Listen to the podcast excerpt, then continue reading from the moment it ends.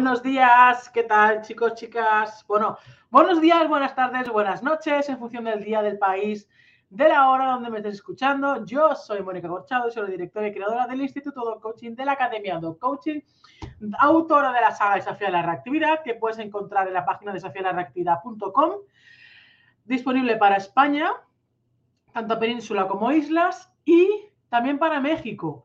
O sea que en México tenéis disponible el pack 1 y 2 eh, mediante, una, mediante una distribuidora de México, así que tenéis muy poquitos packs quedan ya disponibles, ¿vale? Para que os podáis hacer con ellos y os podáis ahorrar los, los portes, los costes de envío de España a México, ¿vale? Entonces, dentro de la página de packs eh, tendréis una, una opción que pone México, ir allí y haceros con vuestro pack. Eh, se llevaron 20 la mitad ya estaban reservados, ya se están enviando, así que quedan muy poquitos. Y para el resto de países, pues de cara a abril, aproximadamente, abril-mayo, estarán disponibles en Amazon, ¿vale? Lo único que no podrán estar disponibles en formato pack, porque no se puede en Amazon. Y también en Amazon sí que sí, para todo el mundo tenéis disponible el diario de los paseos de mi perro, Registro de reactividad canina. Es imprescindible, si tenéis, el, eh, si tenéis los libros, es imprescindible que tengáis también este diario. El, diario es para tres meses, ¿vale? Para que podáis registrar eh, todas aquellas reacciones reactivas de vuestro perro. Eh, aquí os pregunto una serie de, aspectos que son importantes de cara a tener una buena evolución. Y, y nada, esto lo tenéis, aparte lo tenéis rebajado hasta mañana, 28 de febrero, lo tenéis a un precio que realmente es muy simbólico. Así que nada, lo tenéis en amazon.es y en amazon.com y en amazon.todo. ¿Vale? Lo, he subido a todos lados. Así que no hay, no hay posibilidad de que no lo podáis tener. Por cierto, si tenéis, si os habéis hecho con este diario, porfa, enviarme una foto con el diario y con vuestro perro. Y si podéis ya poner una reseña en Amazon, ya os lo agradecería infinitamente, porque ya sabéis cómo funciona en Amazon, que se necesitan reseñas para que lo muestre más y para que la gente pues, que no me conoce pues también pueda ver eh, que lo tenéis. ¿Vale? Bueno, el otro día hice pues, una, serie de preguntas en, Instagram, ¿vale? Y tengo aquí algunas, bueno, tengo algunas, no, las tengo todas, porque dije que pusierais vuestras preguntas para yo poder luego contestarlas, ¿no? me apetecía, en vez de hacer el formato de contestar por escrito, que a veces por escrito eh, no se puede realmente contestarlo, contestar todo porque... Déjame mirar una cosa. Ajá, ajá, ¿lo ves? Sí. Verás como ahora tiene otro sonido. Tonor. Ahora me oiréis mucho mejor. Eh que sí, seguro que sí. Porque no sé por qué se desconfigura. Ahora sí que está este micro puesto. Bueno, entonces lo dicho, tengo una serie de preguntas, así que voy a irlas contestando porque por escrito es bastante complicado. Y me fastidia mucho la silla esta que se me baja y me fastidia bastante. A ver, los nombres no lo voy a decir porque los nombres que me tenéis en Instagram, yo muchas veces me... La verdad es que me, me... Bueno, como que no como que no sé pronunciarlos bien. ¿Vale? Así que directamente ya, pues lo obviamos y ya está. Dice, ¿qué hago cuando acecha porque veo un perro que se acerca y no hay manera de moverla? Esto es típico de los perros pastores, la típica, la típica reacción, reacción, que no es reacción reactiva, ¿vale? Porque todo, todo y todos reaccionamos a cosas. Em, esto tiene muy es, muy, como digo, es muy típico de los perros pastores, en especial de tanto del pastor alemán como del, del, border collie. Mm, se puede emplear a todo tipo de perros pastores, ¿vale? Y realmente eh, es una conducta que, que, mm, que asusta a las personas y que fastidia a sus dueños, tutores, humanos, como queráis llamarlo, ¿vale? Pero no tenemos mm, que, dejarnos llevar por, por, esto, ¿no? En el sentido de que es una conducta natural del perro y no tenemos por qué cambiarla. Por cierto, hoy eh, tengo delante la ventana porque ha estado nevando y tengo un paisaje súper bonito. Por eso si me veis así es porque estoy contestando inspirándome en la nieve que tengo delante. Cuando tu perro se pone en posición de acecho, no puedes hacer nada en el sentido de que si tú estiras de él, lo que vas a provocar es, si tiene problemas de reactividad, lo que vas a provocar es que reaccione de manera reactiva, porque lo estás forzando y lo estás tensando, ¿vale? Entonces se puede llegar a frustrar y, y entonces tener esa reacción reactiva. Yo, sinceramente, una de dos, o lo evitas antes de que aceche, llamándole, eh, moviéndote, etcétera, o sea, evitando en cierta manera que se llegue a tumbar. Y si ya se ha tumbado, yo no haría gran cosa, pero te digo, o lo puedes mover con el sonido, o sea, le puedes llamar la atención con sonido, con algún movimiento, con algún olor o lo que sea, pero lo que no recomiendo nunca es forzarlo, ¿vale? Forzarlo a levantarlo porque lo que van a hacer es tensar la situación. Sí que es cierto que luego cuando el perro se acerca, el otro perro se acerca, el que está acechando se suele levantar no bruscamente, sino de golpe. Entonces, el hecho de que se suba de golpe, de que, de que se levante de golpe, puede, puede asustar en cierta manera al otro perro. Pero es que, a ver, es que la vida no es perfecta. Es que van a haber cosas que asusten a nuestros perros, van a, van a haber cosas que sorprendan a nuestros perros y a nosotros mismos, pero eso no tiene por qué ser un problema. Eh, es lo que hablamos muchas veces. Las conductas, hay conductas naturales de los perros que nos molestan. Em, pero no nos tienen que molestar porque son conductas naturales. Entonces, si tenemos un perro pastor, hemos de tener en cuenta las, pues, las diferentes eh, acciones o reacciones que puede llegar a tener un perro pastor. Y entre ellas es esta. Entonces, em, no haría nada, observaría. Lo que sí que una vez el perro se levante y vaya a saludar, pues manejar la situación como buenamente podamos de la mejor de las maneras. Y la mejor de las maneras, por favor, es no tensando las correas. Eh, eh, es increíble la cantidad de veces que veo que cuando los perros están interactuando, las personas están tensando las correas. Y es de manera automática. Creo que ni siquiera se dan cuenta. Pero hemos de darnos cuenta realmente, hemos de tomar conciencia de lo que estamos haciendo. Porque cuando dos perros están interactuando, si ya están interactuando, ya está, ya están interactuando. Olvídate de tensar correa, ¿vale? Entonces, cuando tu perro está acechando y se acerca a otro o pasa a otro, tu perro se levanta y los perros están interactuando, a partir de aquí ya olvídate de tensar correa y si la otra persona la está tensando porque también se ha sorprendido, etcétera, etcétera, etcétera, que tampoco tense correas. Si nos tenemos que llevar al perro, nos los llevamos. Si la persona se lo tiene que llevar, que se lo lleve, pero no tensando las correas. Otra pregunta es, ¿es conveniente el bozal para evitar que el perro coma porquerías?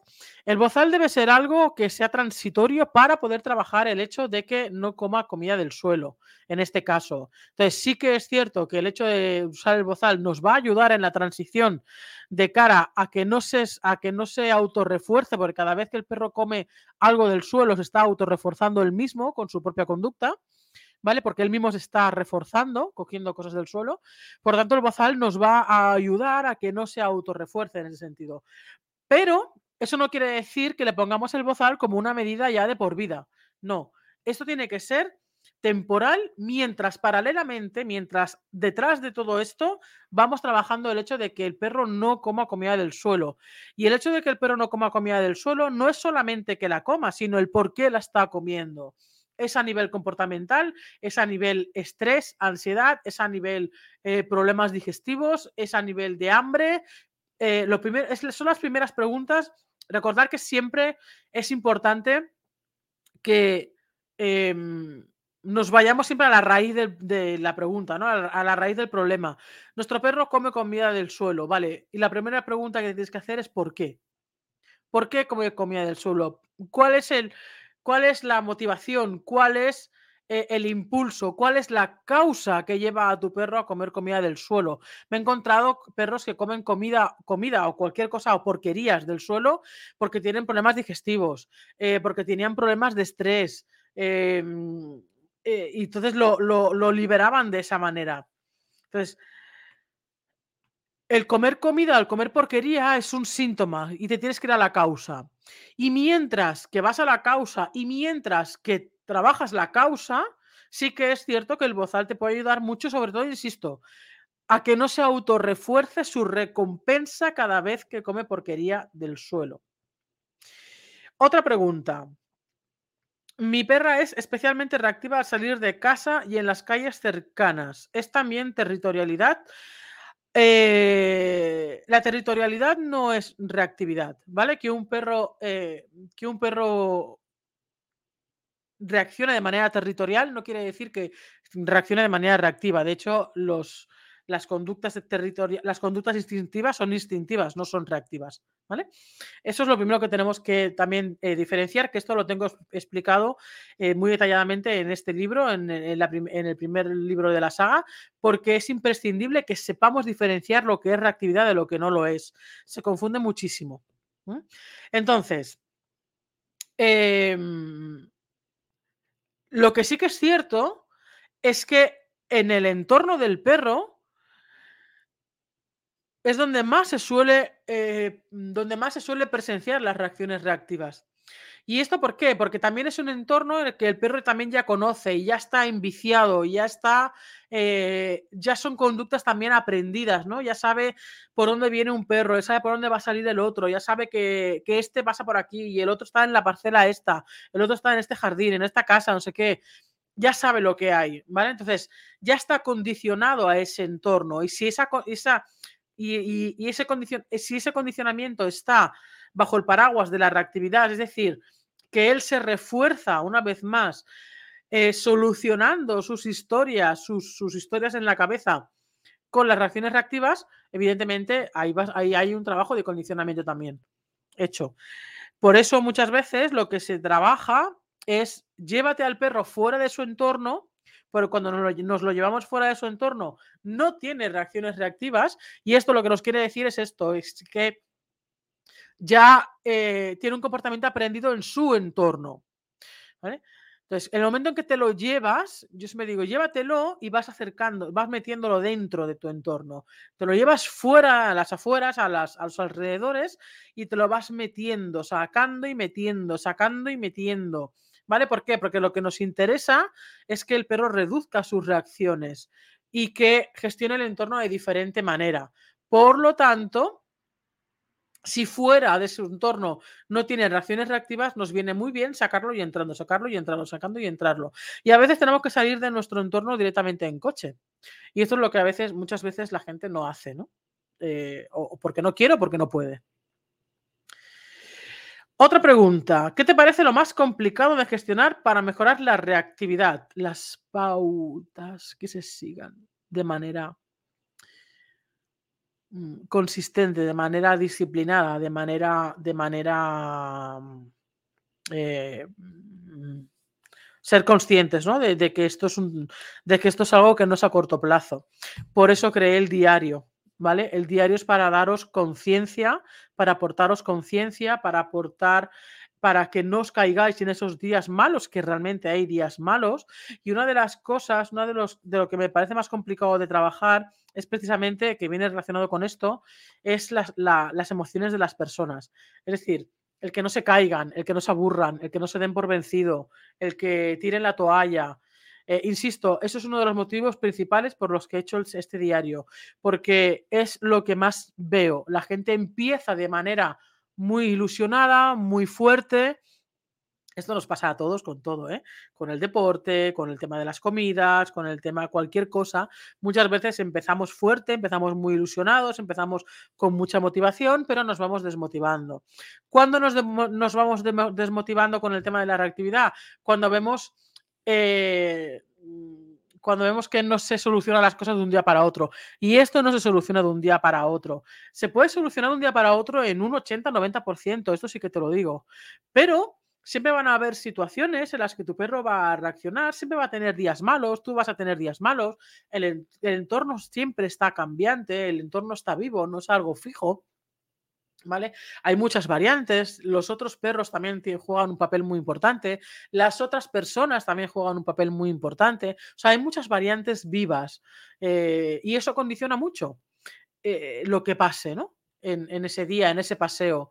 Y me encuentro muchas veces en que, las personas, insisto, empiezan fuerte, empiezan bien, empiezan ilusionados, ven como empiezan bien, empiezan motivados y empiezan ilusionados, las situaciones, las, las, em, las reacciones disminuyen muchísimo porque están muy implicados, pero luego siempre van a haber, insisto, situaciones malas, ¿no?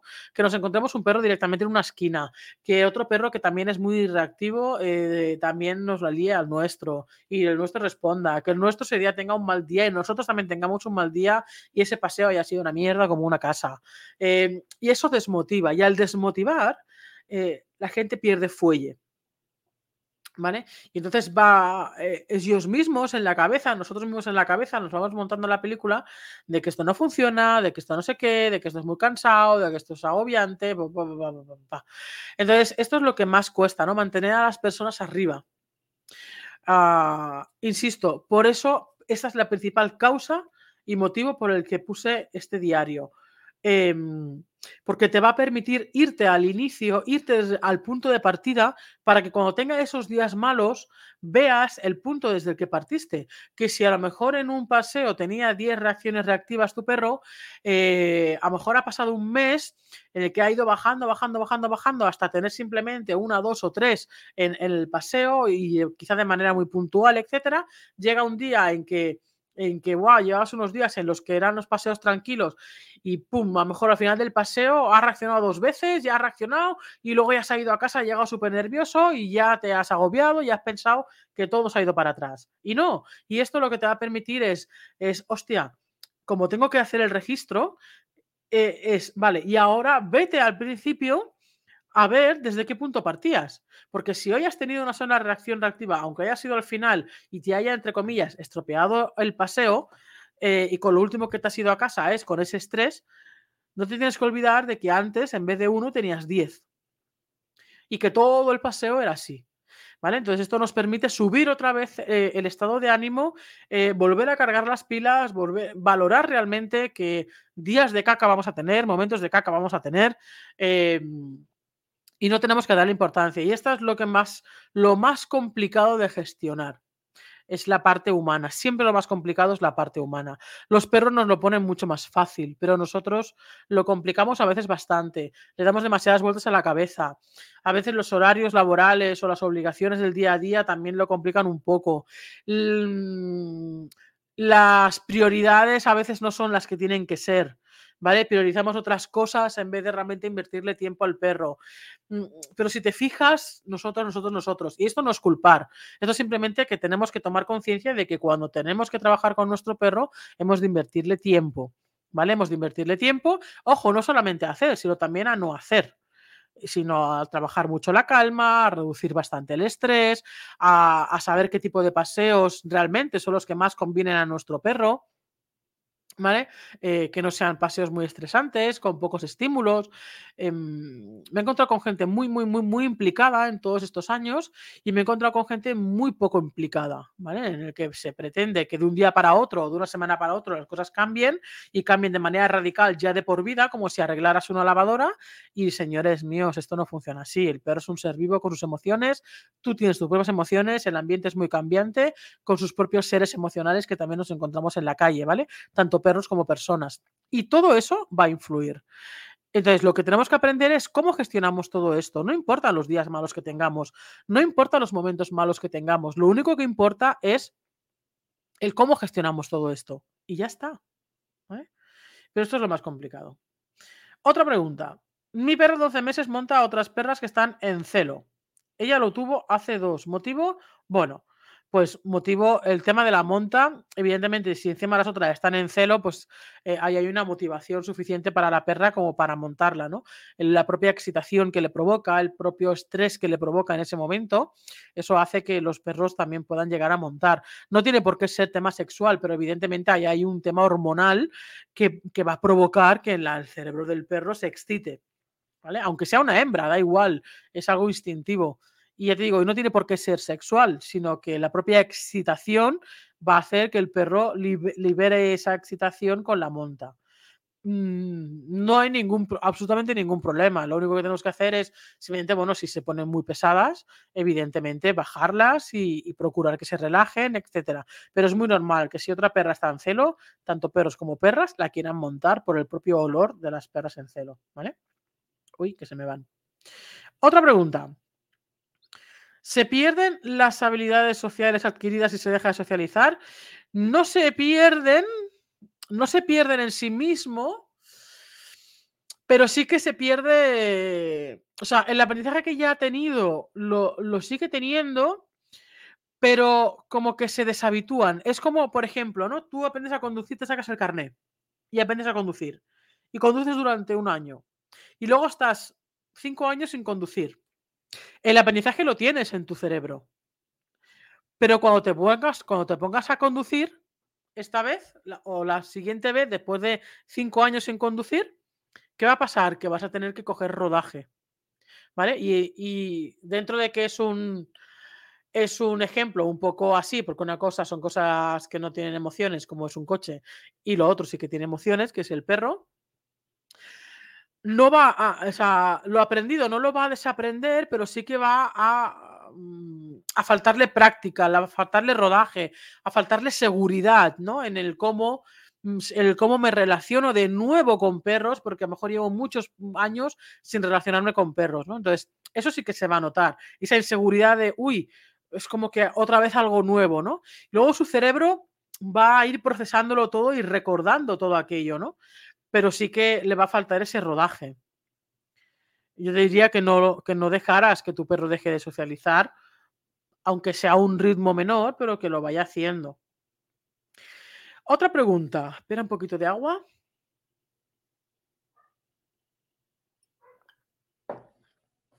¿Qué le dirías a alguien que empieza como profesional en la educación canina? Ah, pues mira, lo primero que diría es que que no se obsesione en, en querer ser el mejor o la mejor o, lo que sea, ¿no? Sino que todo requiere de una práctica, todo requiere de un rodaje. Eh, la experiencia se hace trabajando y se hace tocando perros, ¿vale? Fallar, vamos a fallar, fallamos todos y al principio es normal fallar, etcétera. Que no te preocupe Em, el hecho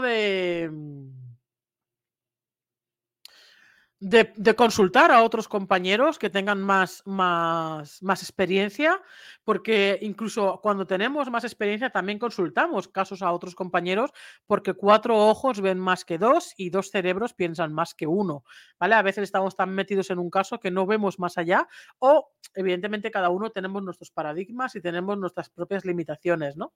En lo aprendido. El mundo del perro es tremendamente amplio. Entonces, que no te que no te cause pudor, ni temor, ni vergüenza, ni nada, ni mucho menos ego, eh, el hecho de preguntarle o consultar a otros profesionales y de aprender otros. Eh, o sea, aunque ya estés con tu carrera iniciando, no te, que, no te, que, no te, mm, que no te dé vergüenza preguntar si tienes alguna duda o algún obstáculo en algún caso, de preguntar a otro profesional, porque insisto, por muchos años que llevemos, siempre preguntamos muchas veces a otros compañeros cuando hay algún caso que se nos atasca, ¿vale? Porque insisto, a veces mm, con ese tipo de problemas o con ese tipo de casos o con ese tipo de perros no tenemos tanta experiencia, pero conocemos a, a, un compañero que sí que tiene más experiencia en ese tipo de casos o en ese tipo de perros y nos puede echar una mano eh, a la hora de ver, ¿vale? Entonces, esto sería lo primero eh, que te diría.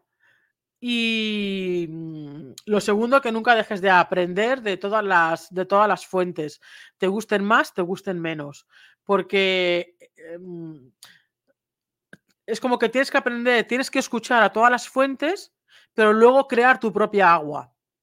¿Vale? Escucha todas las fuentes de un lado de otro, aunque no te gusten, porque aunque no te gusten, siempre puede haber algo que te pueda llamar la atención o que puedas aprender, porque nadie tiene la verdad absoluta de nada. Absolutamente nadie tiene la verdad absoluta de nada. Y todos aprendemos de todos. Eso sí, una cosa es aprender y otra cosa es copiar, ¿vale? No se debe de copiar nada pero sí que se debe de aprender e inspirar y luego hacer tu propio mejunje. Es decir, toda esa información la tienes que hacer tuya, la tienes que procesar, la tienes que integrar y luego tú echarla al mercado con tu paradigma y con tu manera de ver y con tu manera de aprender y con tu manera de enseñar. ¿Vale? Y paciencia, porque el mundo de los autónomos es otro mundo aparte. Así que eso es lo que te diría. Mucha humildad también a la hora de aprender de los demás. Em, este mundo, el mundo del perro, ahora cada vez un poco menos, pero yo que llevo veintipico de años, era un mundo en el que, en el que no había cooperación ninguna, en el que no había, em, no se compartían las cosas ¿no? entre profesionales porque había mucha puñalada trapera, ¿no? Y mucho cuchillo por la espalda. Era es un sector muy, muy, muy patético en ese sentido, ¿no? hay muchas críticas a si, no, si tú no trabajas como yo creo que tienes que trabajar, eh, eres tal, eres cual, eres no sé qué, ¿vale? Mira este cómo lo hace, mira este cómo lo, yo lo haría mejor, no sé qué. Olvídate de eso. Em, hostias te van a llegar, porque por desgracia sigue habiendo este tipo de mentalidades. Yo me he encontrado con gente que me ha criticado sin conocerme, ha criticado los libros sin habérselos leído. Eh, y bueno, y, me da exactamente igual. Al final yo creo que eso es gente frustrada que, porque un profesional, si se le quiere llamar profesional, no se tiene que meter en, el trabajo de los demás, salvo que sea un trabajo que maltrata al perro, evidentemente. Pero si no, cada uno tiene su manera de ver las cosas. Todas son muy complementarias, siempre y cuando se base en el respeto al perro. Y, coopera más que, más que o sea, no te importe cooperar, no te importe eh, ayudar, no te importe mm, eh, hablar, hablar, hablar con otros profesionales y a lo mejor colaborar en algunos casos o salir en vídeos de otra gente o, en podcast o en entrevistas o, hacer cosas conjuntas, eh, porque eso es bonito, colaborar siempre es, es algo que es, que es bonito y no caigas en, los egos que hay de gente que, tanto gente nueva como gente que lleva 30 años, que tiene un ego que no le cae por la puerta, que se creen mejores que todos los demás. Eh, no, entres en ese, no entres en ese circo, olvídalos eh, y tú siga lo tuyo. ¿Vale? Pero con quien te abra la puerta y si tú la abres también, aprovechalo porque de todo se aprende.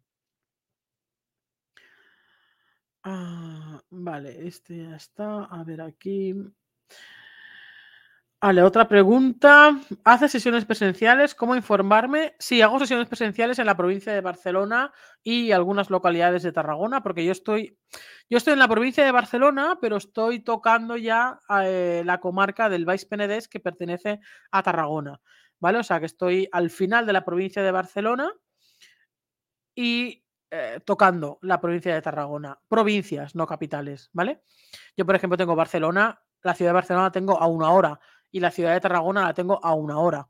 Entonces yo estoy como en medio, ¿no? Pero sí, provincia de Barcelona y provincia de Tarragona sí que las toco. Y cómo informar, a informarte, envíame un email al info arroba o envíame un mensaje privado aquí por Instagram y, y lo hablamos. Otra pregunta. Las veces que se han peleado mis dos hembras es porque la joven va a darle lengüetazos que se, y aquí se corta, no sé cómo sigue. Las veces que se han peleado mis dos hembras es porque la joven va a darle lengüetazos que. Es que no sé cómo sigue, entonces no puedo contestarte si no sé el resto del contexto, ¿vale? A veces cuando tenemos dos hembras, la, la agresividad intraspecífica, que es la del mismo sexo, macho macho, hembra hembra, ojito con la hembra hembra, que es más jodida que la macho macho, eh, pero lo que tienes que ver es, cuál es el motivo por el que se han peleado. Y luego, importantísimo, cuando tenemos dos perros o más en casa y discuten o se pelean por lo que sea, no separarlas. Hemos de, de mantenerlas Evidentemente, si nos vamos a ir, no los vamos a dejar sin supervisión, ¿vale? Los vamos a dejar separadas si nos tenemos que ir a comprar, a trabajar, lo que sea, pero luego en la convivencia deberían de estar juntas con nosotros, ¿vale? Porque no hay nada peor que mantenerlas separadas o separados. porque luego, no, luego no, vas a poder convivir con ellas. Pero lo que tienes que ver aquí, que yo no sé, porque no el mensaje no, no ha dado a más, es el hecho de mm, ¿por qué? Porque ha sido, aquí simplemente pones que, eh, que va a dar el lengüetazo. Yo no sé si a la hora de dar el lengüetazo es porque había un recurso de por medio, porque quería conseguir algo, o porque estaba muy estresada la otra perra y, esta ha ido a dar el lengüetazo para calmarla, pero la otra eh, ha redirigido o ha dirigido hacia ella. No lo sé, por lo tanto no te puedo contestar a esta pregunta de manera de manera un poquito exacta, ¿no? Entre comillas exacta porque no se sabe bien bien lo que hay detrás. Otra pregunta, ¿cuál es el error que más seguido cometen las personas con su perro con? Mira, aparte de lo que he dicho antes del tema de darse por vencidos y el tema de la propia gestión emocional, eh, es el tema del manejo con la correa. Hay mucho desconocimiento con respecto a mucho desconocimiento. Hay conocimiento porque conocimiento está en la red, está en los libros, está en, los vídeos, en los cursos, etcétera. Eh, por ejemplo, en el curso de reactividad de la academia hay evaluación de vídeos en el propio curso y luego aparte está la evaluación de vídeos que, me, dejáis en el grupo privado de la academia donde evalúo los vídeos vuestros y tal, pero en el propio curso hay una lección de evaluación de vídeos de alumnos de, programas de reactividad que, hicimos en su momento donde se ve muy bien la gestión de la correa, ¿no? Entonces, y aparte hay una lección específica de cómo gestionar la correa con perros con, problemas de reactividad y es muy útil. Ah, entonces, eso es uno de los problemas porque pero es uno de los problemas porque va relacionado con otro, que es el que he dicho en parte, ¿no? La gestión emocional, los miedos. A las personas les pueden los miedos. Y, es normal, depende de cuál, es, cuál ha sido lo que has metido aquí, de lo que has visto con tu perro, pues evidentemente tu película va a estar basada en, situaciones desagradables eh, que se van a meter dentro del saco del miedo trabajar esta parte no es sencilla. Trabajar los miedos no son nada sencillos porque tenemos que meter otra información en la cabeza diferente, mucho más positiva o mucho más neutra para que eh, vayamos cambiando la emoción ¿no? con respecto a las interacciones entre perros y en las salidas. Entonces, esta es una de las, de las, el error más seguido que se comete, que es eh, la gestión de la correa y la gestión de los propios miedos. ¿vale? Y esto tiene que ver también mucho con lo que decía al principio, que era el, el, el, si no gestionamos bien los miedos, no gestionamos bien las correas, la correa va a dar como resultado más reacciones reactivas de las que queremos. Y eso va a dar como resultado el hecho de que nos desanimemos, el que nos demos por vencido y todo es un bucle del que a veces cuesta salir. Ya sabéis que en Amazon tenéis el diario. ¿vale? Ahora con descuento hasta mañana 28 de febrero. Bueno, sí, depende de cuándo lo estés viendo. Yo digo 28 de febrero, no sé cómo lo estás viendo. A partir de 1 de marzo, bueno, simplemente en vez de 6 son 9, con lo cual tampoco es tanto porque dura, es para el registro de 3 meses, por lo tanto también está bastante tirado de precio. Eh, otra pregunta es, bueno, bueno, pero permite, ¿cómo se sabe el sexo de los grillos? Avisa, tengo, bueno, es que puse, cuando puse la publicación, puse que, que podéis hacer preguntas de cualquier tipo, menos de política y del sexo de los grillos. y esto es lo que comenta. Otra pregunta, enriquecimiento ambiental para perros de protectora, mejorar paseos que disfruten más en menos tiempo. En, vale enriquecimiento ambiental para perros de protectora, mejorar paseos que disfruten más en menos tiempo. Es que tú mismo te estás contestando a tu pregunta. Eh, es que por mucho que sean perros de protectora, eh, cada perro de protectora a veces viene con una mochila diferente. No, no, no, todos los perros de protectora vienen con las mismas mochilas. Entonces, lo primero que hay que ver es que qué necesita ese perro en concreto, venga de protectora o no, qué necesita, ¿no? Si tiene problemas de agresividad, si tiene problemas de miedo, si tiene problemas de inseguridad, que no es lo mismo, ¿vale? O sea, forma parte del miedo, pero se trabaja de diferente manera. Si tiene falta de socialización porque nunca ha salido de la protectora, si ha venido de casos de maltrato, eh, por lo tanto tiene, no, no, no, no, es que tenga miedo a los perros, sino que tiene miedo a lo mejor a las personas. Entonces, mm, va a variar tanto en función del perro que es, va a ser complicado dar una respuesta muy concreta, ¿no? Pero enriquecimiento ambiental, eh, eh, principalmente sería intenta, es que aquí también depende del entorno en el que vivas. Si vives en ciudad, por ejemplo, con muchísimos estímulos y coges un perro de protectora que tiene miedos, eh, evidentemente lo ideal no sería empezar a sacarlo por esos entornos, si son entornos con demasiados estímulos, ¿no? A nivel sonoros, de coches, de motos, de trenes, eh, de personas, eh, de, gente corriendo, etcétera. Sino que sería más interesante que pudieras llevarlo a zonas más tranquilas, más naturales, de montaña, de parques, etcétera, donde realmente el perro pudiera llegar a estar más tranquilo y más, y más seguro en el entorno para que vaya ganando seguridad en sí mismo. Y luego poco a poco irlo volviendo, irlo metiendo en el entorno o irlo eh, llevando más tiempo de manera proporcional y de manera eh, progresiva a esos entornos con más estímulos. Luego, o sea, que tenga posibilidades de oler, que tenga posibilidades de reconocer entornos, que tenga posibilidades de, si es un perro sociable, pues de jugar con otros perros, eh, de conocer a personas. Es que, insisto, es que todo depende del, del problema que haya detrás. Luego, una cosa importante es que si tenemos un perro que tiene muchos miedos, los paseos, por cierto, el, libro número 3 de la saga hablamos del miedo, ¿vale?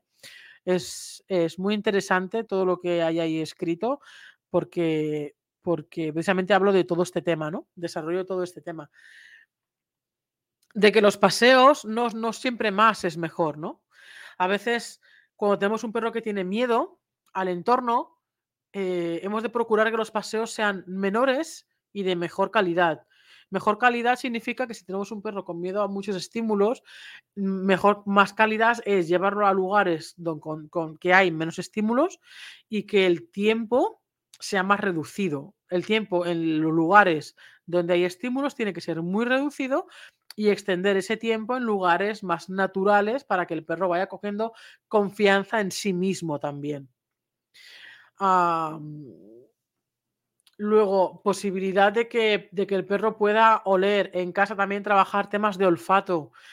Eh, con olores que le puedan relajar. Hay olores que relajan y olores que excitan. ¿Vale? Eso también, por ejemplo, lo tenéis en los cursos de olfato de la academia. Y también en el libro número 3 de la saga es que combinamos la parte olfativa y la parte de miedos, de cómo una cosa puede ayudar a la otra. ¿Vale? Y esto sería lo que te pudiera comentar así de manera muy, muy, muy extensa, porque no hay una regla fija, va a depender, insisto, de la mochila que tenga el perro. No es lo mismo perros con, con nula socialización, eh, perros con experiencias de maltrato, perros con miedos a personas, perros con miedos al, entorno, perros con miedos a, otros perros, eh, perros con miedos más genéticos, perros con miedos de, experiencias es que hay, tanta, hay tantísima variedad que no siempre se tiene que enfocar las cosas de la misma manera. ¿Vale? Por ejemplo, en la, en la academia hay un caso de, una persona que ha rescatado un perro, una familia que ha rescatado un perro que vivía en la calle que tiene un miedo atroz. ¿Vale? Sobre todo a las personas. Y, y es un perro que ha estado durante semanas debajo de la cama sin salir porque le tiene, le tiene pavor a las personas, ¿no? Entonces el trabajo que se está haciendo con este perro es muy específico. Ahora ya el perro sale por la casa, eh, de repente puede estar cerca de las personas de la familia, no se deja tocar todavía, pero ya va confiando mucho más. Entonces se está haciendo un trabajo un poco como muy de, muy de bisturí. No lo puede sacar a la calle, tiene que hacer pipí caca de momento en, en el jardín porque no se deja no se deja coger, no se deja poner el collar, no se deja poner eh, eh, el arnés, no se deja acercar, ¿vale? El humano no se puede acercar. Entonces, el trabajo que está haciendo esta familia es muy, muy, muy bueno, eh, dejándole tiempo, dejándole espacio y haciendo una serie de cosas en casa en la presencia del perro para que el perro vaya cogiendo confianza, ¿vale?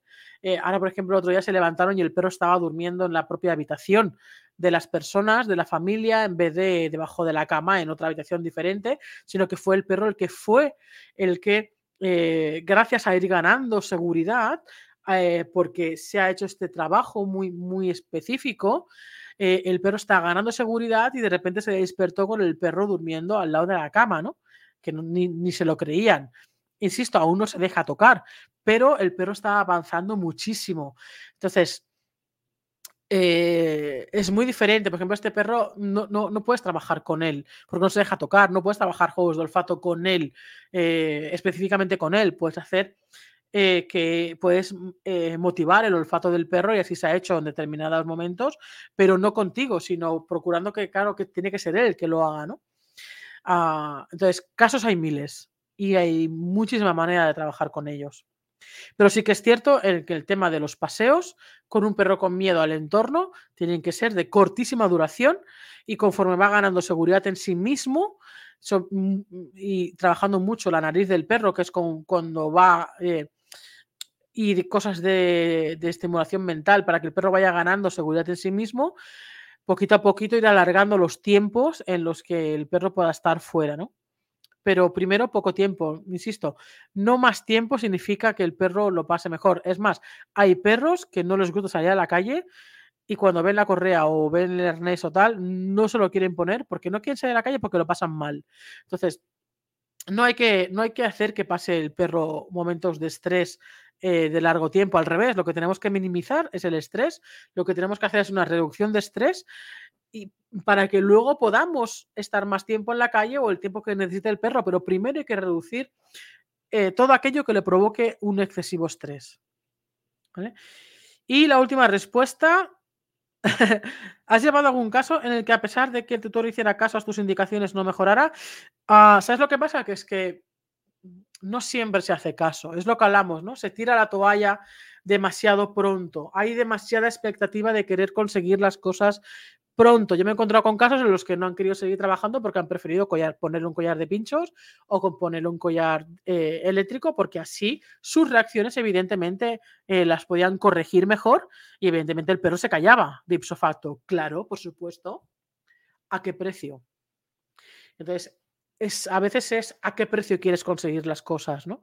Y de esto me los he encontrado, el, el no tener la paciencia suficiente como para aplicar las pautas eh, e ir a la vía fácil del, castigo, ¿no? Eh, del perro, porque te lo venden como que es más rápido. Oye, le pegas dos, dos, eh, dos, dos buenos tirones con un collar de pinchos o le pegas un, meneo con el collar de impulsos y el perro se te calla. Mm, cierto, se te va a callar. Mm, mm, eso te lo digo yo, eso también te lo digo yo, se va a callar de facto. El tema es qué tipo de relación quieres con tu perro y, qué y cómo quieres relacionarte con tu perro. Si a base de castigos o a base de gestión emocional. La gestión emocional es la más lenta, ya te lo digo yo, es la más lenta. Pero es la más duradera. ¿Por qué? Porque, porque cuando el perro logra gestionar emocionalmente lo que pasa a su alrededor, tú no, tienes, tú no vas a tener que estar constantemente corrigiendo al perro ni castigando al perro, ni que el perro te tenga miedo porque le vas a dar un, un meneo. Entonces, eh, cuando no se consiguen las cosas, mm, eh, no, mm, también te digo que no todas las pautas sirven para todos los perros, ¿vale? Pero sí que es cierto que, que cuando no se han conseguido, cuando no se ha conseguido del todo, eh, es porque se ha tirado la toalla antes de tiempo. Y esto me lo he encontrado muchas veces.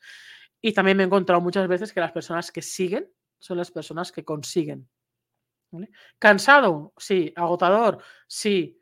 ¿Agobiante a veces? Sí. ¿Quedan ganas de tirar la toalla y mandar toda la mierda? Sí. Sí, yo me quito el sombrero con gente que, que lleva, que, que, a base de tiempo luego ha conseguido su objetivo, pero ha tenido que currárselo muchísimo. Y, y perros con verdaderos problemas, incluso de agresividad. Y lo han conseguido. Y ole sus narices. Pero son personas que han estado años trabajando con el perro. Años. Y es lo que la gente no quiere, trabajar años con el perro. Porque las cosas, tocar un botón y que todo se solucione. Y así no se, no se solucionan las cosas. ¿vale?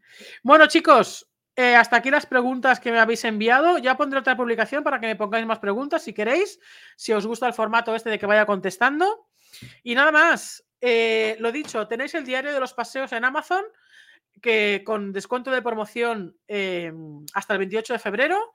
Y luego, igualmente, insisto, tiene un precio muy simbólico, serían como 3 euros por mes. Tenéis el registro para, nueve, para 3 meses, 90 páginas de registro. Y tenéis la saga Desafía la Reactividad, que va acompañado de vídeos que acompañan toda la información de los libros, viene acompañada de vídeos para que lo veáis de manera visual, movimiento, las gestiones de las correas, las gestiones de las situaciones, ¿vale? No vas a encontrar en el mercado una saga como esta, ya te lo digo yo, y menos acompañada con vídeos. No existe, ¿vale? No vas a encontrar información tan completa sobre la reactividad como esta. Eh, para bien o para mal, ¿vale? Pero es lo que hay. Nada más, chicos, nos vemos en el siguiente vídeo. Eh, estar atentos a Instagram, que pondré otra publicación en unos días para que pongáis más preguntas y yo haga otro vídeo contestando. Ah, pues nada más. Hasta luego. Por cierto, si estáis viendo esto en YouTube, dale a me gusta y suscríbete porque iré haciendo más vídeos. Y si estás en, Instagram, también eh, dale a, seguir. Y nada más. Nos vemos. Venga, chao. yo sigo viendo la nieve que se está ya deshaciendo. Chao, chao.